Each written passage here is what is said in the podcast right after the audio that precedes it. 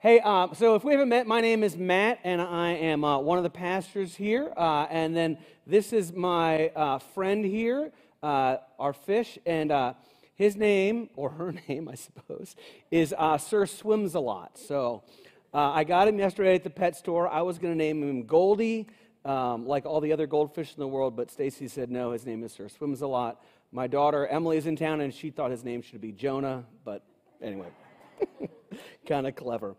Hey, uh, welcome uh, to River Ridge Church. And uh, as Stacy said earlier, if you're new, we're having Discovering River Ridge right after this service for 10 minutes. Um, but also, if you have been around for a while and you would say, hey, River Ridge is my home church, I'd like to become a member, uh, we're going to offer a membership class uh, on the 13th and 20th of March. It's a two week class, so you'll be here for both weeks. We'll have lunch after the second service.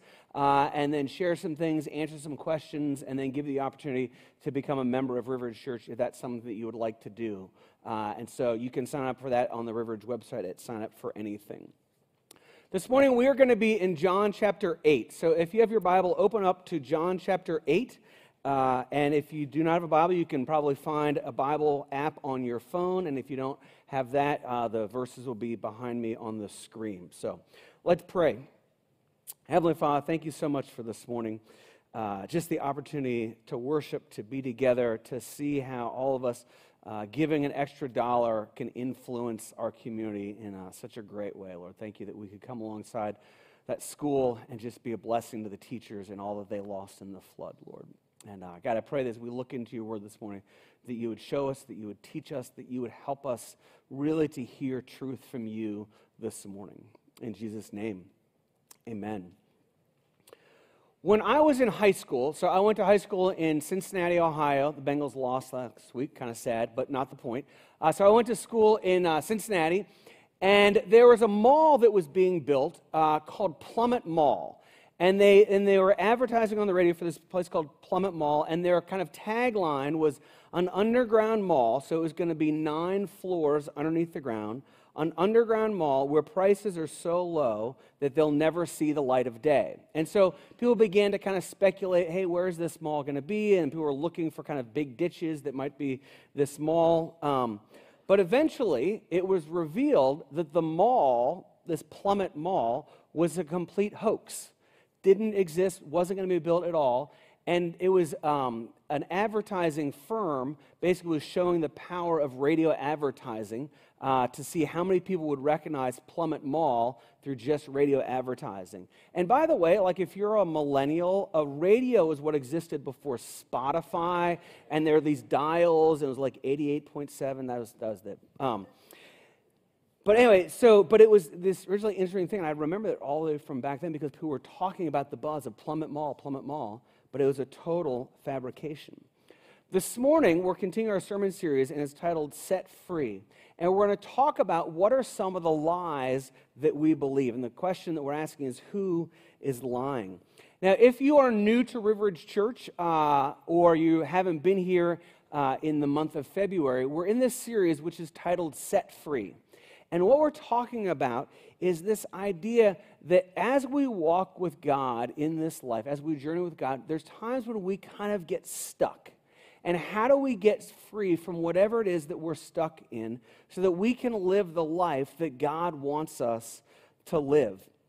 And so that's what this series is about. It's a four week series, the four weeks, uh, the four Sundays in February. If what you hear over the course of the series, you're like, I really like this. I wish it was longer. I want to dig in deeper. Stacy mentioned earlier that we're going to do this Freedom in Christ Life Group, which will begin in March. It'll be a 10 week deal. It'll be an hour and a half or so uh, every Tuesday night, but it's an opportunity to be together and kind of discuss these things more thoroughly. So Jay Teodoro is going to be uh, leading that. I'm going to be a part of it. I'm very excited about that.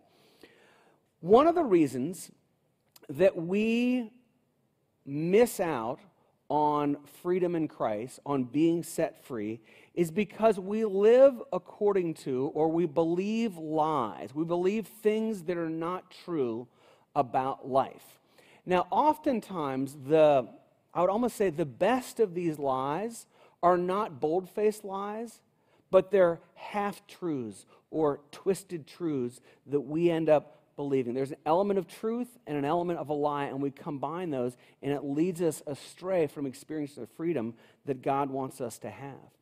And really, we haven't talked about specifically, but this idea of believing lies, it actually stretches back to what we've talked about the previous couple of weeks. If you remember the very first week, we talked about who am I in Christ? Who are we in Christ? And one of the things that happens is that we believe lies about who we are in Christ. For example, if you are a Christian, if you're a believer in Christ, then you are forgiven. But sometimes we can believe the lie where we go, Who am I? I am unforgivable because of what I have done. That would be a lie that we believe. Or last week, we talked about the question, Who is your father? Who is my father? Who is God? And there can be times when we believe lies about who God is, or we have these half truths, these mixed up truths, these twisted truths about God. And then maybe we sometimes believe that God is distant and uncaring in our lives. But in fact, He's present and always with us. But maybe an unanswered prayer or just feeling kind of a distance makes us think that God is removed. But the area that I want to talk about this morning when it comes to lies that we believe is this idea that we mistakenly believe that freedom is found where it was never meant to be found. So all throughout the Bible, God says this is where freedom is found. 2 Corinthians 3:17 says this. It says, Where the Spirit of the Lord is, there is freedom. Where the Spirit of the Lord is, there is freedom. When we are living with God's Spirit in the bounds that God sets for us, that's where maximum freedom is found. And so that's why I brought my friend Sir Swims a lot here. That if you look at him, where is he most free? Right? He is, or she, is most free in this aquarium, right? Now, the fish might think, well, this is kind of cramped in here, and I, I, I really want to kind of spread out. And so the fish says, You know what I want to do? I want to go sit in the front row. Like, that looks like a great seat over there. I want to sit there in the front row. Well, what's going to happen to Sir Swimslot if he sits in the front row? He's going to die, right? Or he goes, you know, man, drumming, that looks so cool. I could hold the sticks and I get the camera on me, like, yeah, I want to drum. But if he's in the drum cage, he's not going to survive very long, is he? That freedom is found within the boundaries, with him within the waters of this aquarium. Now, you might even look at this and say, well, I don't know, it kind of feels like that aquarium is kind of small. And, and it is. If I could have had a 50 gallon aquarium out here or in an ocean, that would have been a better illustration. But the fact is that a fish is most free when it is in the confines of the water. A fish flopping around on the beach is not going to live very long. And the same is true for us that freedom for us is found within the boundaries that God establishes for us. But some of the lies that we believe are lies that freedom is found outside of God's boundaries. Freedom is found over there, and they're twisted lies and half truths. And we're going to get into some of those where we think, man, life would be better over there. So, where do these lies that we believe come from? Sometimes they come from other people, just as we have grown up or as people have had voices in our lives and they say, no, do this, that, you know, God is too constricting, live this way. And they may say that overtly or maybe more subtly. Or the world around us, the culture around us, oftentimes speaks to us about live this way. It's okay to live this way. It's not what God says, not what the Bible says, but it's okay to live this way. And we miss out on the freedom that God has for us when we listen to what the world says. But there's a third source of the lies, and it's Satan or the devil. And, and we're going to focus on the lies of Satan this morning. And I realize that depending on who you are and where you've come from, the whole idea of talking about the devil might be a bit like that's kind of weird like that's kind of awkward. I'm not so sure there's a real devil out there and pitchfork and red tights and all that kind of stuff. And we have these kind of images and we're not super comfortable with that. And it's like i'm not entirely sure i believe all the time that god exists. And it's a pretty big step to say well there's a satan who's out there tempting me and things like that. But here's the thing as if you are someone who believes in god and you are someone who believes in Jesus, then the fact is that it's Jesus who talks about Satan, whose name, the devil, he talks about him. And so we can learn from what Jesus says about Satan to learn kind of about the way that he lies. You know, one of our favorite verses to quote, and maybe ours, River Ridge, or people in general, is where Jesus says, I have come that you may have life and have it abundantly. Right? That's a verse that you've probably heard here. Maybe you know that. Just it's John 10 10. You know where it was from. But I have come, that's Jesus speaking, that you may have life and have it abundantly. But the first half, that's only the second half of the verse. The first half of the verse we sometimes leave out. The first half of the verse says this The thief comes only to steal and kill and destroy. But I have come that they may have life and have it abundantly. The thief that Jesus is talking about is Satan. He wants to do in your life, he wants to kill, steal, and destroy. He wants to steal our joy. He wants to kill our peace. He wants to destroy any attempt that we want to have of moving towards freedom. And so, what we're going to do is we're going to look at this passage in John chapter 8. And it's an interaction that Jesus is having with some Jews about um, kind of what they believe and what they don't believe. And it's, it's kind of a dense passage, and we'll pick some things out to help us to understand this. But we're going to begin in verse 31. So it says this. It says, So Jesus said to the Jews who had believed him, If you abide in my word, you are truly my disciples, and you will know the truth, and the truth will set you free. So he says, he has this phrase, he says, to the Jews who had believed in him. And it's a past tense. And um, as we'll see this unfolding, he's, he's saying, you, you had believed in me, but you don't believe in me anymore, which is kind of an unusual phrase. Uh, we won't take the time, but if you look back in John chapter 6, Jesus gives an especially difficult teaching in John chapter 6. And there were people who were following him around who appeared to be disciples, but then basically said, we don't want to follow you anymore. The way that John writes in it says, and they turned back and no longer followed him. And so it very well could be that the Jews in this chapter, chapter 8, are ones that turned back who were following him previously. But it says in here, verse 32, it says, You will know the truth, and the truth will set you free. That's what this whole series is about. Then, when we know the truth about who God is, that sets us free to live the way that God created us to live. That sets us free to live the way that we want to live, to experience maximum freedom in our lives. When we know the truth, it sets us free. And it continues in verse 33. It says, They answered him, We are offspring of Abraham, and we have never been enslaved to anyone. How is it that you say we will become free? So they're kind of offended by this statement that Jesus makes. He says, If you know the truth, it will set you free. And their response is, How can we need to be set free? We are already free. We've never been enslaved to anything. That there was a lie that they were believing. It would be as though we put this fish and he's just flopping around on the stage. And I say to the fish, Hey, you're not free. He goes, No, I'm free. I don't, I'm, you know, I'm not enslaved. No, you're going to die there right? And, and I, I put him back in, or he says, No, don't put me back in. But that's what they were saying. They said, we, We're not in trouble. We've never been enslaved to anything. We're fine. So the conversation continues. Verse 34 it says, Jesus answered them, Truly, truly, I say to you, everyone who practices sin is a slave to sin. The slave does not remain in the house forever, and the son remains forever. So if the Son sets you free, you will be free indeed. I know that you are offspring of Abraham, yet you seek to kill me because my word finds no place in you. I speak of what I have seen with my father, and you do what you have heard from your father. They answered him, Abraham is our father. So there's this dialogue kind of going back and forth. But the key thing I want us to see here is what he says in verse 36. He says, The Son sets you free. If the Son sets you free, you will be free indeed.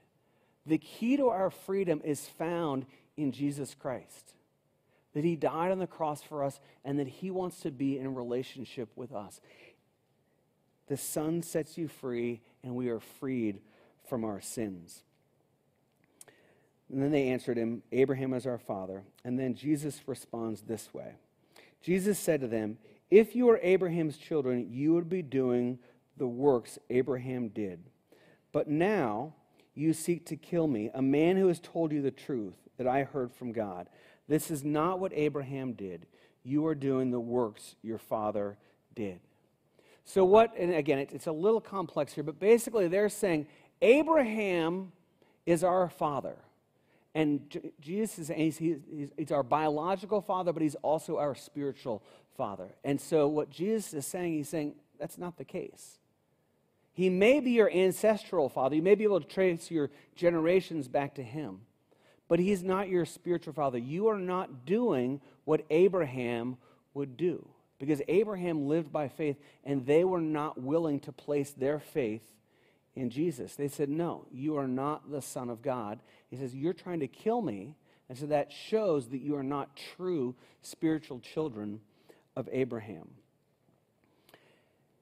And it says this, verse 41. And this, just to warn you, this is a, a bit of an odd verse. And it says, They said to him, We were not born of sexual immorality. We have one Father, even God. And you read that, and I read that about 10 times. I'm like, what in the world does that mean? Why would he say, we were not, why would they say, we were not born of sexual immorality? We have one Father, even God. And so I'm reading commentaries, and half of them skip over it, and there's different kind of opinions about it. But basically, here's, um, and I'll be perfectly honest, this is my best guess of understanding what this means, is what he's talking about and you kind of got to understand a little bit of Old Testament um, kind of theology and understanding. But in the Old Testament, when the people of God, when the Israelites would worship another God other than Yahweh, other than the Lord, they would call that spiritual adultery. And they say, You're worshiping another God, you are committing adultery. And so, what they're playing on here, they're saying, we were not born of sexual immorality. They're saying we only have one God. Because Jesus is saying, Abraham and Abraham's God is not your God. And saying, no, no, no, we only have one God. It is God our Father. So that's kind of their defense to it. Again, I don't want us to get lost in the weeds, but it's an unusual statement that I want to at least acknowledge and address. But then it says this, and this is verse 42.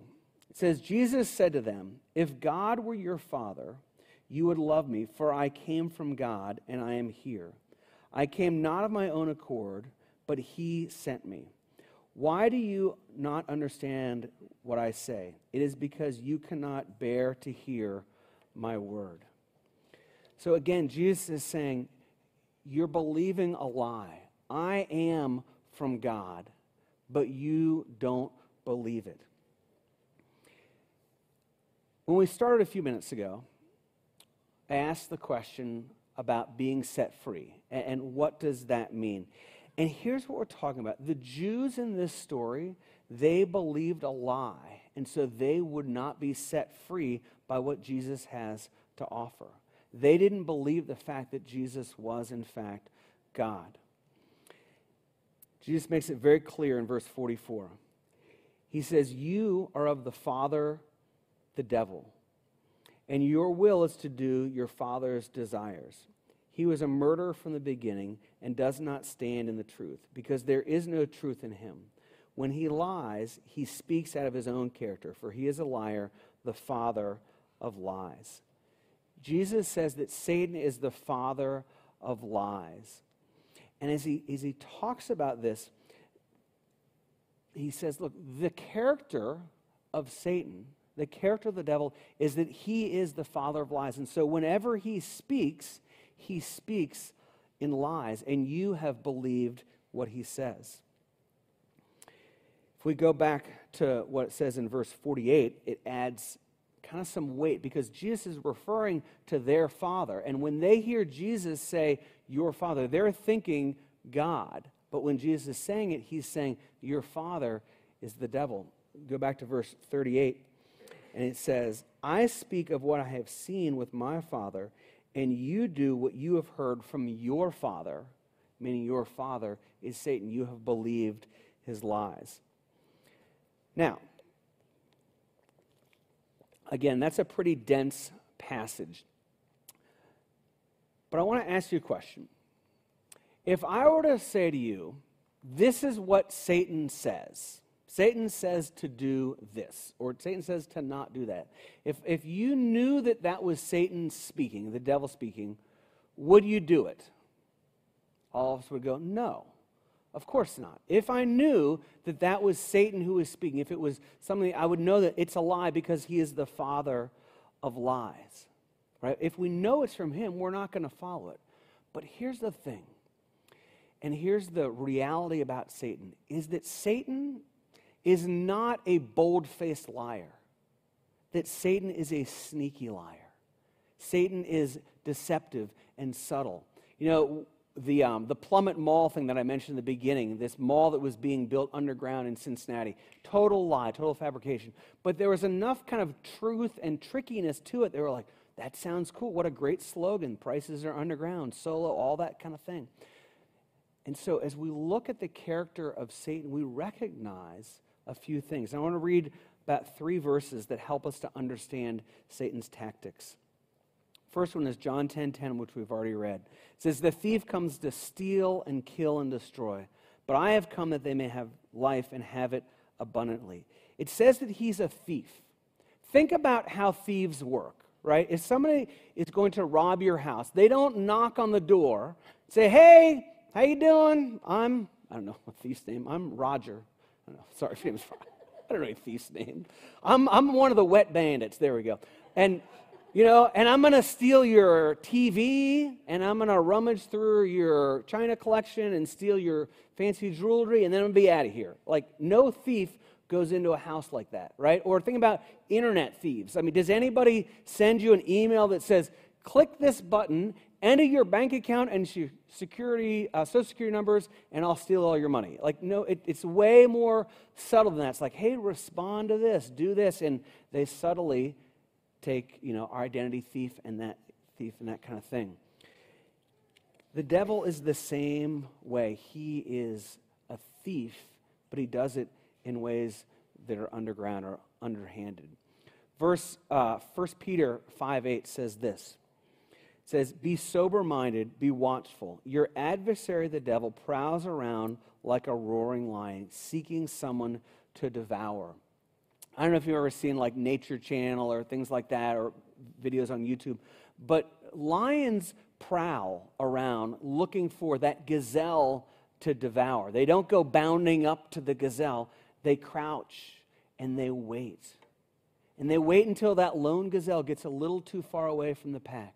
Or they wait till the one, the gazelle who's a little bit older and can't quite keep up, and they wait and then they pounce really quickly. And that's the same thing that God, or excuse me, that's the same thing that God wants us to avoid in understanding Satan's tactics. That Satan gets close and we get allow him to get a little bit too close. And then we make these bad decisions because he pounces on us. And he sells us these lies about, you know, hey, it's okay to look at that. You're feeling kind of lonely. Or we might be, you know, a little on the outs with our friends. And it's like, you know, just go ahead and share the gossip. They're going to find out anyway. And he twists these lies in a very prowling sort of way. I'll give you one more verse. This is 2 Corinthians chapter 11, or excuse me, chapter 2, verse 11. And, and right before this, the context is um, Paul is writing about the importance of reconciling relationships and specifically about forgiveness. And he said, and then he says this in order, he says, so you must or do forgive one another in order that Satan might out, outwit us for we are unaware of his schemes. And if you think about that, Satan has schemes. He has plans that he is working, he has plans he is laying, he's traps that he is laying for us. And I almost think about him like a good chess player. You know, like uh, when I play chess, I'm just like, what's the next move? What's the next move? But you know, if you know anybody who's a good chess player, if you've kind of seen that, like they're thinking two or three or four moves ahead. And that's the same thing that Satan does. He's thinking it, like, how can I orchestrate this relationship here to make the person step there and then step there and then fall into sin and miss out on the freedom that God wants them to have? You know, it could be, I'll give you kind of a couple examples of schemes and, and him sort of working in our heads and the lies he puts there. But, you know, it's, it's when we've, um, you know, we're considering, you know, a sin. We know it's a sin, but we're like, ah, should I? And, and God, or, and, and, and Satan puts in our head, like, you know, you, you've already committed that sin once, so what's the big deal? Just, just do it again. Or, and this is a really good example, this next one, of how God, um, God has truth, but Satan will take that truth and twist it. You know, and so sometimes what Satan will say to us is, go ahead and sin because Jesus is going to forgive you anyway. Right? And that's a like that's a tricky truth lie mixed together because will Jesus forgive us? Yes. But go ahead and sin is the lie, but he's trying to get us to break fellowship with God. You know, another one that um, that Satan uses is this idea um, of trying to keep us away from the truth. You know, we do something during the week that's just dumb. We know it's sinful, and then Satan gets in there and says, You know, don't go to church. Like, because you did this thing, and if you go to church, you're just a hypocrite when you go to church. So you shouldn't go to church, and, and keeps us away from where we need to be. So here's the question How do we not fall to the thief? How do we have maximum freedom? How do we not believe the lies that take us away from the tank, so to speak? So we live in the Spirit, uh, with the Spirit in freedom. I'm going to give you just two things. The first comes from verse 31 and 32. It says, If you abide in my word, you are truly my disciples, and you will know the truth, and the truth will set you free. So the first thing is know the truth. Know the truth. Spend time in God's Word. Learn God's Word. Understand God's Word. Know it. Remember it. Meditate on it. All, journal on it. Whatever it takes. But the more that we know God's truth, the more that we will recognize the lies of Satan that sometimes are very subtle. But the more that we know God's Word and abide in it and are with it and with Him, the more we will recognize the lies when they come. And then here's the second. Comes from verse 44. It says, when he lies, he speaks out of his own character, for he is a liar and the father of lies. And so here's the second thing is name the lies. Name the lies. Recognize the lies that Satan frequently puts in your brain, in your mind, and name those lies. Recognize what they are.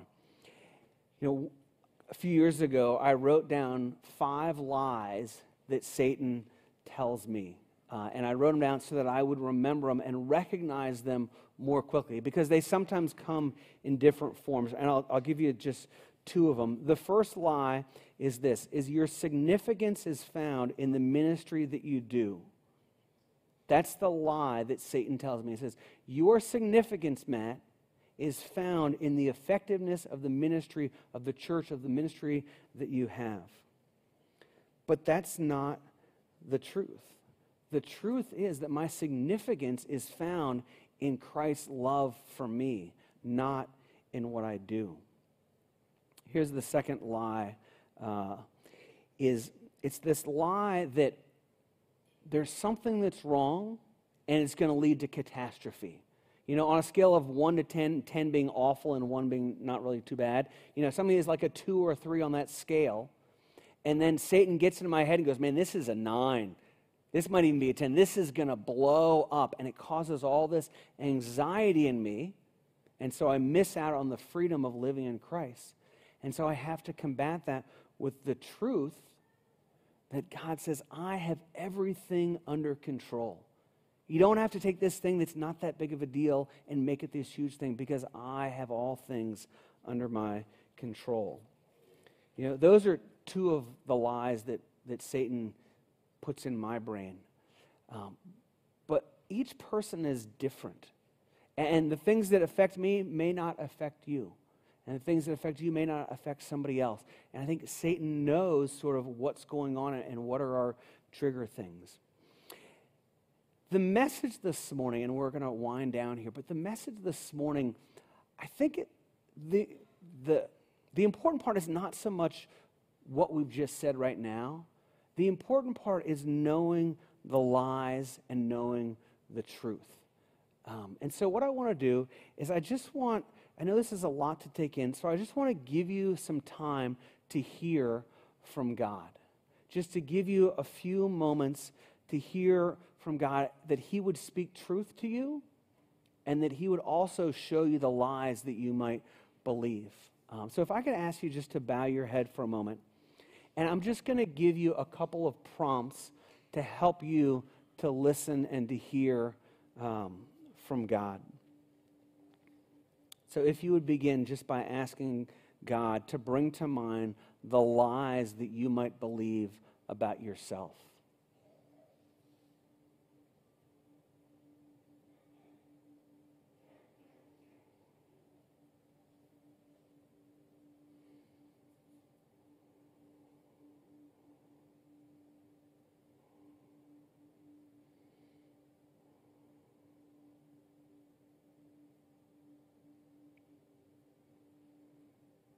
And now, would you ask God to bring to mind lies that you might believe about who He is?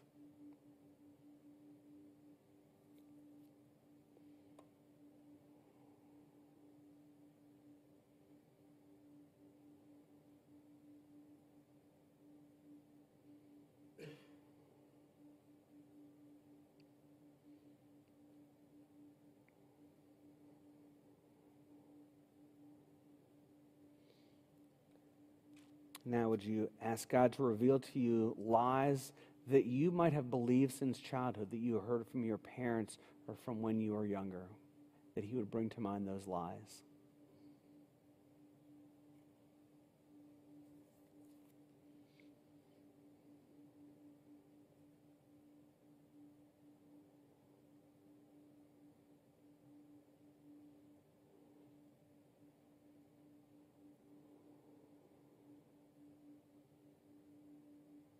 And now ask God to bring to mind lies that you believe about money and stuff and things.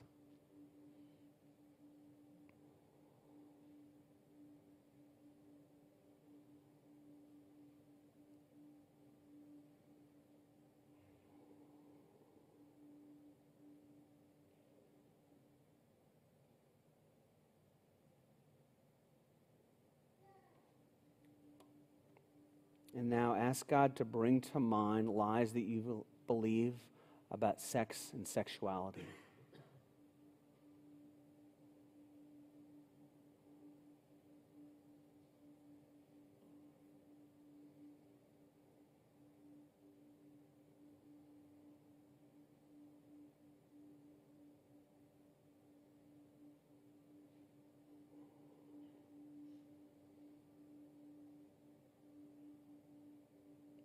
And lastly, ask God to bring to mind lies about what you believe about significance and importance and value and freedom in this life.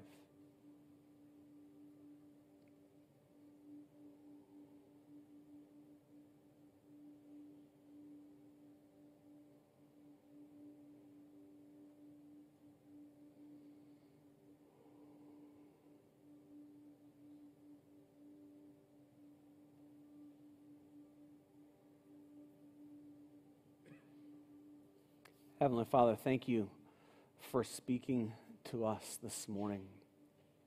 Lord, help us to continue to recognize the lies that the father of lies puts into our heads. And that instead we would believe the truth about who you are, that we would believe the truth about who you say that we are, and that we would believe the truth about where freedom really comes from and where to live that. God, help us to remember this not just today, but all week and the rest of our lives, that we would constantly know the truth and recognize the lies. I ask this in Jesus' name. Amen.